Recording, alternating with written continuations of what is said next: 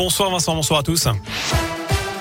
Et à la une de l'actu des incidents qui dépassent le simple cadre du football, le ministre de l'Intérieur Gérald Darmanin recevra demain la ministre des Sports Roxana Maracineanu et les instances du foot français après ces débordements qui ont conduit à l'arrêt de la rencontre hier soir entre Lyon et Marseille après seulement 4 minutes de jeu.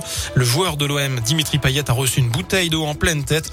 L'auteur de ce geste, un homme de 32 ans, était toujours en garde à vue tout à l'heure. La commission de discipline de la Ligue s'est réunie en urgence en début d'après-midi pour prendre les premières décisions.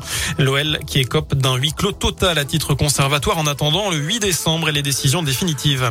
La cinquième vague de l'épidémie de Covid progresse à un rythme fulgurant selon le porte-parole du gouvernement Gabriel Attal, alors que le nombre de contaminations a augmenté de 82% en une semaine. Plus de 8000 patients sont désormais hospitalisés. Le taux d'incidence atteint 156 cas pour 100 000 habitants en Haute-Loire, 138 dans le Puy-de-Dôme et 136 dans l'Allier. Et puis en Guadeloupe, les tensions sont toujours vives entre les forces de l'ordre et les manifestants qui dénoncent l'obligation vaccinale des soignants. Des renforts du RAID et du GIGN ont été envoyés sur place pour commencer le démantèlement des barrages. Des cambriolages et incendies volontaires ont émaillé les nuits de jeudi à dimanche.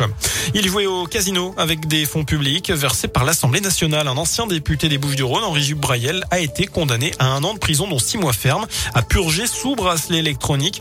Il écope aussi d'une amende de 10 000 euros et d'une privation des droits civiques pendant 5 ans.